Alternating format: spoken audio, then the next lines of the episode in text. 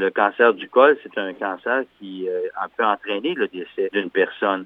Alors, on dépiste des cellules anormales au niveau du col de l'utérus. Ça l'empêche qu'on évolue vers un cancer et ça nous permet de traiter euh, rapidement euh, le cancer ou les, cellules précancéreuses qu'on va avoir dépistées.